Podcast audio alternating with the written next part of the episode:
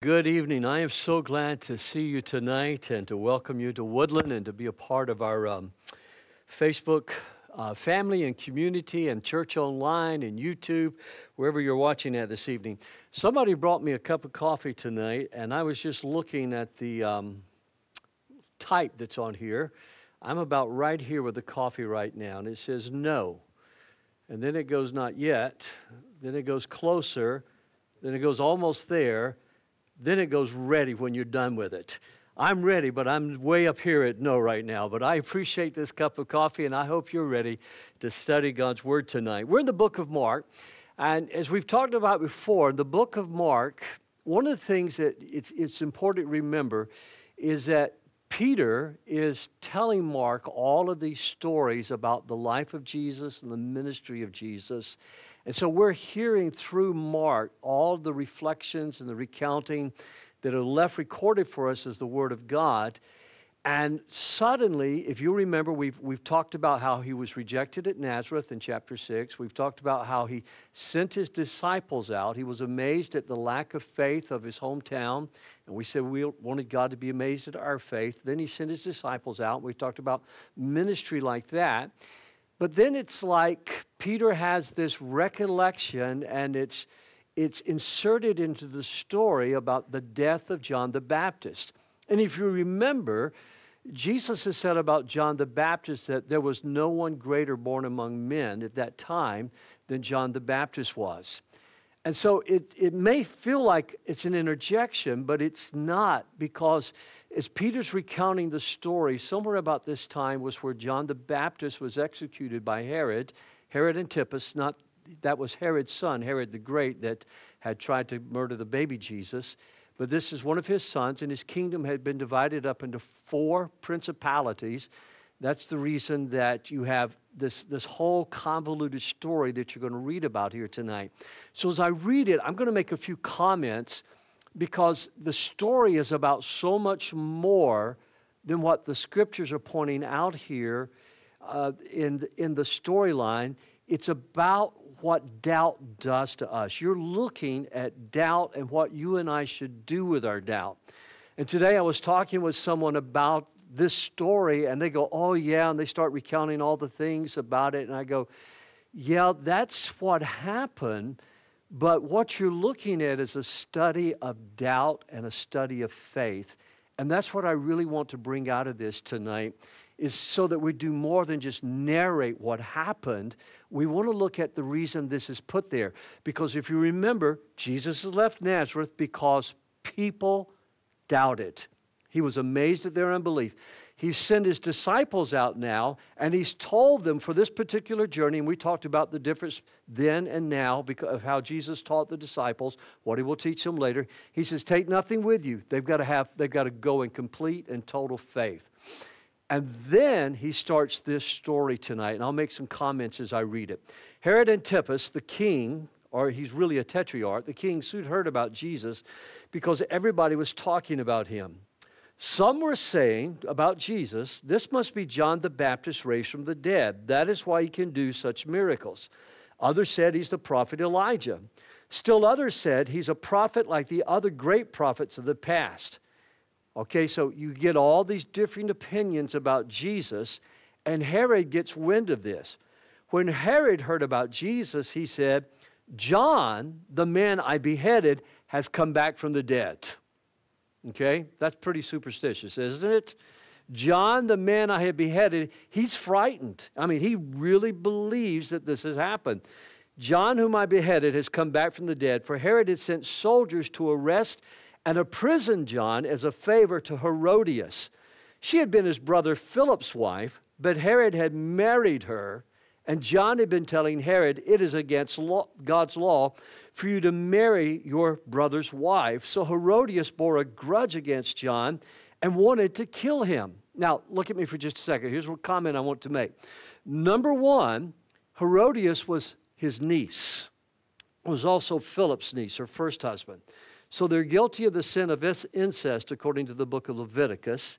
Secondly, somehow or another, Herod must have felt like he was kind of above the law, because he seduces his, his brother-in-law's wife, which is his niece.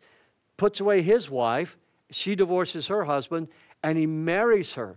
Now, when you're a tetrarch or a king or an ambassador, one of the last things you want to do is inflame the moral sensibilities of the culture that you're called to. So, for instance, a lot of our missionaries who work in countries where it's the custom for the wife to walk behind the husband, our missionary wives, rather than try to assert that they're U S citizens, they will show their husbands the same deference and respect in public that the other cultures' women, uh, other cultures' wives show their husbands. They get back home, it's the same, it's just like it is in America. But the point is, you don't want to offend those moral sensibilities. And for, for Herod to come into Judea and to flaunt God's law like this, people are really upset. They don't like him. They don't like this. They know it's a violation of God's law. Herod knows it's a violation of God's law, but like a lot of other people, it doesn't matter to him what God has to say. But John the Baptist is having none of that. John the Baptist is going to speak truth to power. And back in those days, if you spoke truth to power, you weren't around very long, okay? So I can see John, the bug eater, the one that wore the animal skins, the one that everybody talked about. He's the cousin of Jesus. He's had a miraculous birth himself because his parents are way past the age of childbirth. We've talked about him a lot at Christmas time. But I can see John, who's probably pretty skinny because of his diet, okay? You don't eat bugs and get fat. He's probably pretty skinny, and he points that bony finger in the face of Herod and says, "Thou art the man. You have broken God's law." And he calls him out. Well, this really makes Missus Herod very bad, so mad, so let's and bad as well. So let's pick up the story. So Herodias bore a grudge against John and wanted to kill him. How many of you have ever heard the thing, there's nothing like a woman scorned, okay? She wanted to kill him, but without Herod's approval, she was powerless. For Herod respected John, and knowing that he was a good and a holy man, he protected him. Now stop for just a moment. Herod is a wicked man, but there's still something of the image of God. There's still something of that Imagio Deo that we talk about here at Woodland. There's still something about his soul that is tender, and he recognizes goodness, and he recognizes holiness, and he wants to protect John. Herod was greatly disturbed whenever he talked with John, but even so, he liked to listen to him. Wait a minute. He's a wicked man. And this guy that he invites to come up and preach to him from time to time, he brings him up out of his jail, says, jail cell, and he says, "You know, John, what has God been saying to you?" And John points his finger in his face and says, "You're still the man. This is wrong. This is sin." I mean, it's not every day that I get invited to go tell people what their sins are. Okay? It's not every day you get invited to go tell people what their sins are. But Herod was greatly disturbed whenever he talked with John, but even so, he liked to listen to him. Well, Herodias' chance, circle that in your scripture there. Herodias' chance, that's an important phrase. I think in the N I V or maybe the King James Version, it says at an opportune moment. Herodias' chance finally came on Herod's birthday. He gave a party for his high government officials, army officers, and the leading citizens of Galilee. Now, I've got to understand a party. These people are drinking. These people are, this is not a church party, you know. This is an ungodly gathering right here. He's got high Roman government officials. He's got his army officers and the leading citizens of Galilee that have compromised with the Romans. That's why they're invited. Then his daughter, also named Herodias, came in and performed a dance. Now, this is his stepdaughter, okay? This is Herodias' daughter. She came in and performed a dance that greatly pleased Herod and his guests. The insinuation is this was a very sensuous dance. This was a very lustful dance. If you've ever seen any of the paintings of Salome and her dance, then you've seen how artists have tried to communicate this. That greatly pleased Herod and his guests. All right, get the picture. They're two sheets to the wind. She's done a sensuous dance. All these men are panting with lust. That's basically what you're reading right here. And he goes, ask me for anything you like, and I will give it to you. He even vowed, I will give you whatever you ask, up to half of my kingdom. Well, this girl, who would have been probably a teenage girl, maybe seventeen, eighteen years old, she went out and asked her mother, what should I ask for? And her mother told her, ask for the head of John the Baptist. And so the girl hurried back to the king and told him, I want the head of John the Baptist right now on a tray. In other words, I mean, this is gruesome. I mean, you've got to get this in your mind. Her mother doesn't ask for a tray. If you see pictures of somebody holding John the Baptist, I've seen these paintings, they're holding John the Baptist. When they brought it to him, it was on a silver platter. That's what, what happened here. Then the king deeply regretted what he had said, but because of the vows he had made in front of his guest, he couldn't refuse her. Now stop one more time. She could have asked for anything. She could have asked for a new chariot. She could have asked for her own home. But she was so under the influence of a bitter mother, of an angry mother, of a proud mother, that the mother, rather than taking an opportunity to shape this girl's future, the mother, rather than taking the opportunity to help her choose wisely, the mother uses her daughter to get her vengeance. I'm telling you, that is bottom palm sucking, sucking low right there. I mean, you're looking at a woman so consumed with hate that this is what she does. And Herod, because he his vows he had made, he couldn't refuse her, so he immediately sent an executioner to the prison to cut off John's head and bring it to him. And the soldier beheaded John in the prison, brought his head on a tray, and gave it to the girl, who took it to her mother. I want you to get that image in your mind. That it, this is this is beyond gruesome right here. And when John's disciples heard what had happened, they came to get his body, and they buried it in a tomb.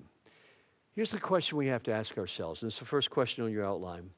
What doubt does to us? What does doubt really do to us? We all wrestle with doubts. We all struggle with doubts.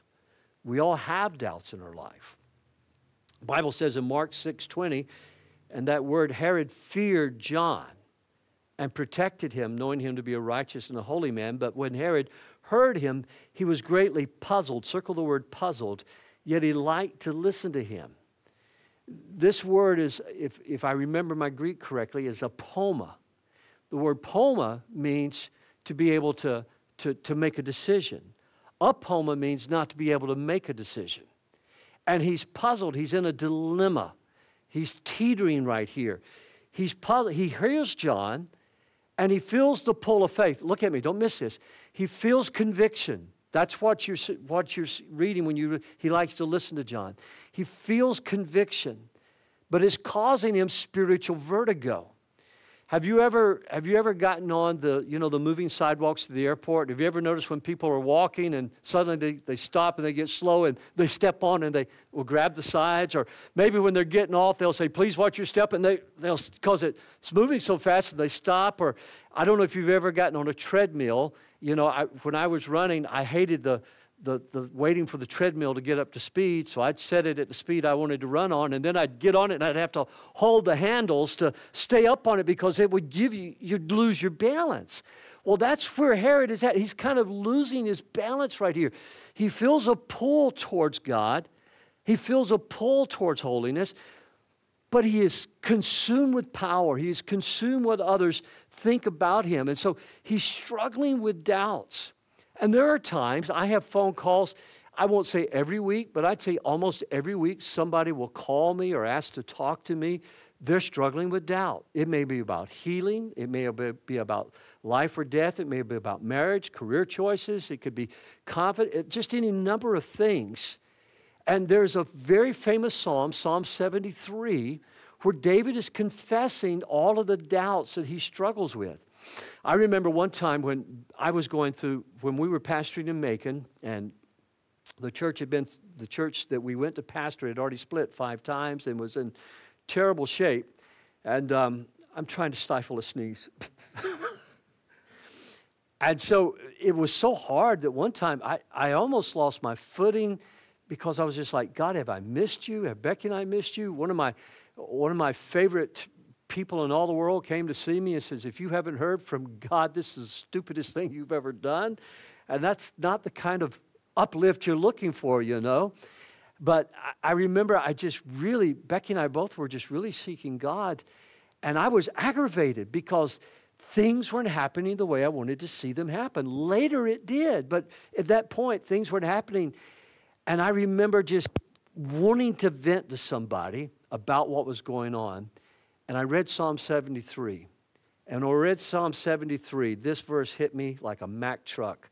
But as for me, I almost lost my footing. My feet were slipping, and I was almost gone. You see, sometimes we all struggle with doubts that we're confronted with. And so when I am afflicted by doubts, what doubt does, if I can use this illustration, it can cause me to lose my balance. It can cause me to, to, to have a spiritual vertigo. My Apple Watch will tell me at the end of the day if my walking has been steady or if, if I haven't had good balance that day. I think it's a good feature to have on the watch, and I walk steady, by the way. But it's interesting to me that I think for elderly people, that might be something really good to have, especially if they're struggling, you know, to, to alert their family if they're off balance. And I think we have to be honest that if we're not careful, our own doubts can throw us off balance. So what we should do then is, what do we do with our doubt? What do we do with our doubt? And three things I'd like to suggest to you. Number one, see your doubt as a window of opportunity. Now, for those of you that are listening, I'm speaking to you after having lived for the Lord a very long time. I'm speaking to you after having been a pastor for a very long time. So uh, some of this I, I could not have said to you when I was in my twenties. I could have said it, but I hadn't lived it, okay? Some of what I'm going to say to you, to, it comes out of just years of following Jesus. John the Baptist wasn't as old as I am. You know, Jesus wasn't as old as I am. And so I have the opportunity, and it doesn't mean that I'm more spiritual or smarter than you are. It's just I've had the opportunity to live this out. First of all, see your doubt as a window of opportunity. See your doubt as a chance to learn more about God, to learn more about your faith. Doubt is not always a bad thing. The atmosphere that I grew up in, and I, and I say this not, you know, trying to be mean. I say it with a lot of respect, but doubt was considered sin. If you had doubts, that was just considered sin. I, when I was praying for Josiah, my grandson, yesterday, I was, you know, every day he's part of my prayer life. People come up to me. Somebody recently came up to me and says, you know, I've never met Josiah, but because I pray for him every day, I love him. I know that I love him. And, and I'm so grateful for those of you that pray for our grandson every single day. But as I was praying yesterday, I says, God, you know, I, I believe, I, there is no doubt in my mind that you're willing and you're able. But there have been times when I have struggled with that. You know, God, are you willing? Are you able? And what doubt does then is it helps us to learn more about who God is. God understands our doubt. And if it was bad, then the New Testament would say it differently. In Jude, the twenty-second verse, the Bible says, show mercy to those whose faith is wavering. Some translations read, show mercy to those who doubt. And that's really what that word wavering means, is doubt. Look at that verse now. Is that a suggestion? No. That is a command. Show mercy to those whose faith is wavering or who is doubting. The second thing to do is to take an opportunity to look at the foundations of your life. What are you building your life upon? Herod was building his life upon power. He wanted people to fear him. He wanted power over people. He wanted influence over people. He wanted to be admired. He wanted to be respected. And he wanted wealth. And the Bible tells us in Mark chapter six and verse twenty, Herod feared John. Now that word feared, again, it reminds us there's something that is throwing him off of balance, because Herod is powerful. Herod is influential. Herod is surrounded by people who admire him and respect him. There were people there, those Roman officials, those Galilean officials, those army officers. In their mind, they were thinking, I want to be Herod when I grow up. I want to be Herod one day. I want that kind of power. I want that kind of influence. I want to be surrounded by people, because they were powerful people. So it'd kind of be like the cabinet surrounding the president. And so what he's looking at is what is the foundation of his life, because he knows if he listens to what John the Baptist says, he's going to have to give up the rest of this that he's seen as the foundation. So what I'd like you to do, if you're struggling with doubt, why are you struggling with that doubt? What is it about your foundation of your life that is causing you to doubt God? Because that's the place where God wants to strengthen and to build your faith up. And by the way, let me just say this too. When, when I feel my faith being challenged or my faith being weakened, I don't try to psych myself up. I do three things. Number one, I surround myself with people of faith. Number two, I immerse myself in the Scriptures. And number three, I pray in the Spirit, building myself up in my most holy faith. That's what the Bible says to do. Look at what George MacDonald, if you're not familiar with that name, he was a big influence on C S Lewis's life. George MacDonald wrote in his sermon, The Words of Jesus on Prayer, "Everything difficult indicates something more than our theory of life yet embraces. Check some tendency to abandon the straight path, leaving open only the way ahead." What he's saying there is when we're doubting, there's something that our theory, our philosophy of life has not taken in. God's will is much bigger than my life. God's will is much bigger than Woodland Church. God's will is much bigger than America. And so when we face something that maybe causes us to doubt, what God is doing is he's expanding our vision. Our doubt, instead of making us run from God, makes us run to God, should make us run to God, and to obey his word rather than be like Herod, having this spiritual vertigo. And then thirdly, make up your mind, who are you going to serve? Who are you going to obey? And then move decisively. I love that word, decisively. Make up your mind. There's the difference between Herod and his wife. Mark chapter six and verse twenty-one.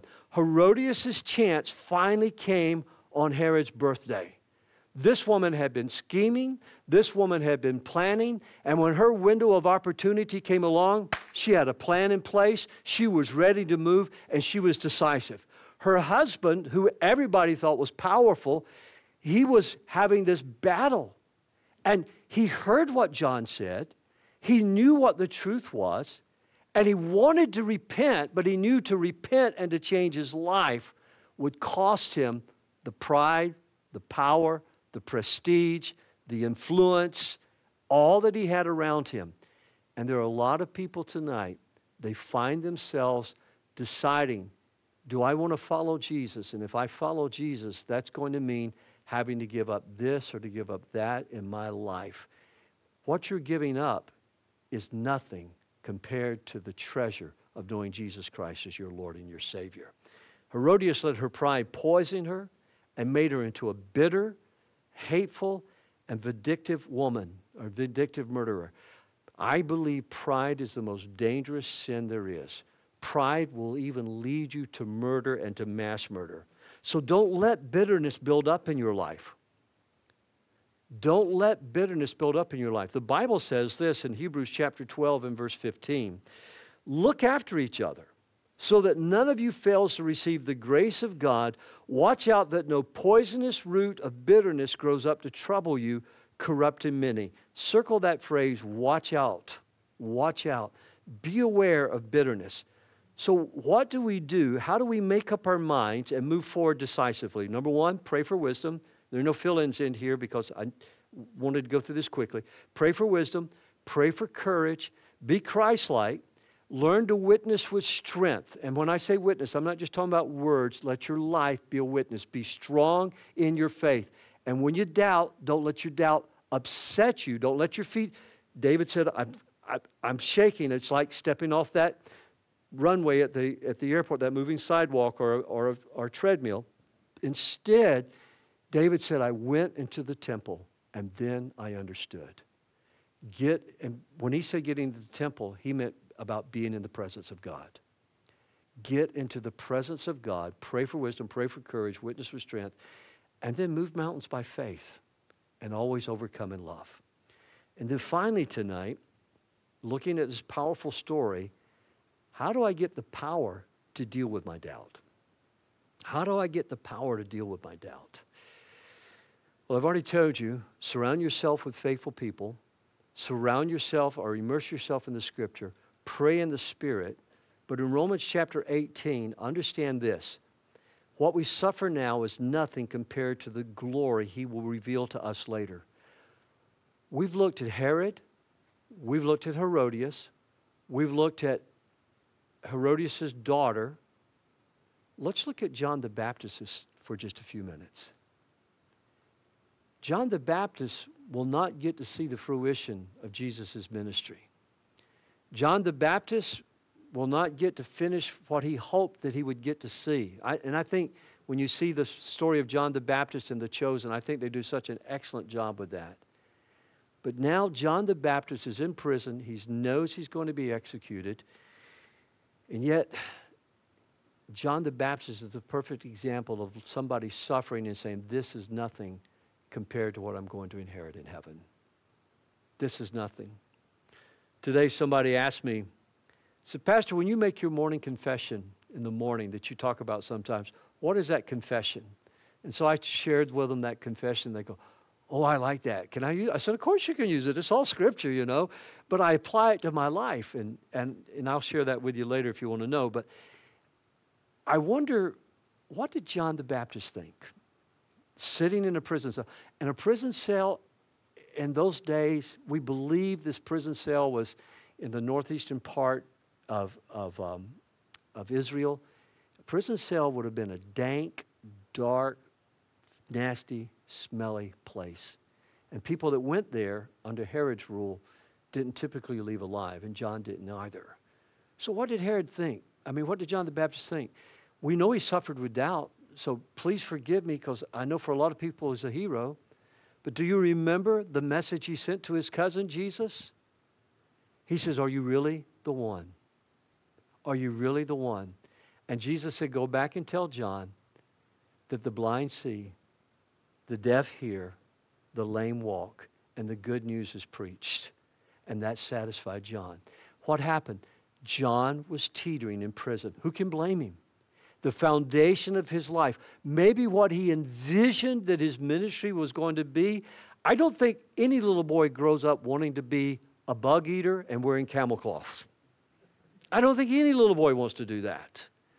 I don't think any little boy wants to see his parents die. We believe John the Baptist's parents died quite early. Remember, they were quite old.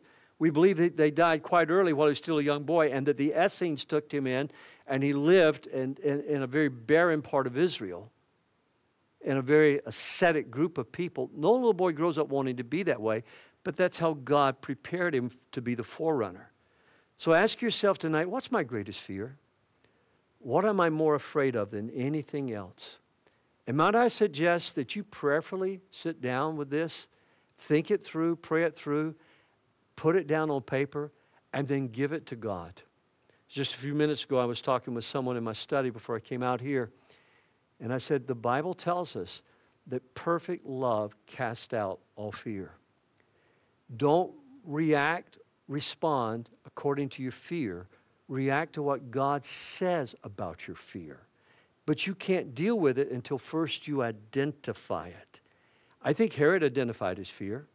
I think Herodias identified her fear. I think Salome identified her fear. She was afraid of her mother. Rather than asking for herself, she gave in to her mother's bitterness. She was afraid of a bitter, vindictive woman.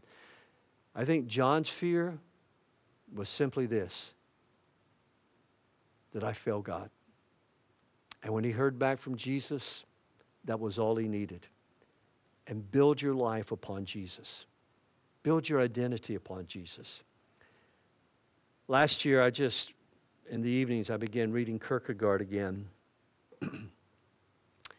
And this Danish philosopher, theologian, sometimes just really speaks to me. But when I read these words, they just kind of stood out in boxcar-sized letters. Sin is built, and I've got a typo, I hope they didn't correct it. Sin is building your identity on anything but God. I love my wife. She's sitting right here with me. I love my kids. I love this church. But my identity is not tied up in Becky or in our kids or in our church. My identity is tied up in Christ. That way I can be a good husband, a good father, a good pastor. I can be what I need to be when I build my identity in Christ. There's something about that quality, though, that it changes you. It's not the American dream. Great leaders. I can't imagine Donald Trump saying this. I can't imagine Joe Biden saying this. And they're two great leaders. They've reached the pinnacle of success in America, politically speaking. I can't imagine either one of them saying this. The next day, John saw Jesus coming toward him and said, "Look, the Lamb of God who takes away the sin of the world." What's he doing? He's directing attention away from himself. Every president talks about what my administration has done right and what the previous administration has done wrong. Am I right? Can you imagine Donald Trump or Joe Biden saying this next statement? He must become greater and I must become less and less. No. This is the quality, though, of, of John's life. This is what happens when we build our identity upon Jesus. And when we do that, it's not that we're being self-effacing. It's not that we're being falsely humble, and we don't have to worry that somehow or another we're going to be forgotten. We're talking about John the Baptist tonight, over two thousand years later, how he stood up to a king and said, "You are wrong," and how Herod faced his doubts and how John faced his doubts. Let me tell you what happened. Just real quickly, I know I'm out of time. John lost his head, but he kept his faith. Herod kept his head, but he lost his faith. Because later when he, we, he will meet Jesus in the story, he just mocks Jesus. His heart is totally different. His heart is totally hardened. And after Jesus' resurrection, it won't be but just a few years, about three years after Jesus' resurrection, that Herod is removed from the scene, because that that he grasped on to keep, that that he was afraid of losing, he lost. You never lose when you put your faith in Jesus Christ. Amen? So, Father, we love you tonight. We pray that you'll help us in our battles with doubt, not to succumb to them, nor be ashamed of them, Lord, but to understand this, that we are saved not because we do good things. We are saved because you did the right thing, and you forgave us of our sins. For it's in Jesus' name I pray. Amen, amen, and amen. God bless you. Good night.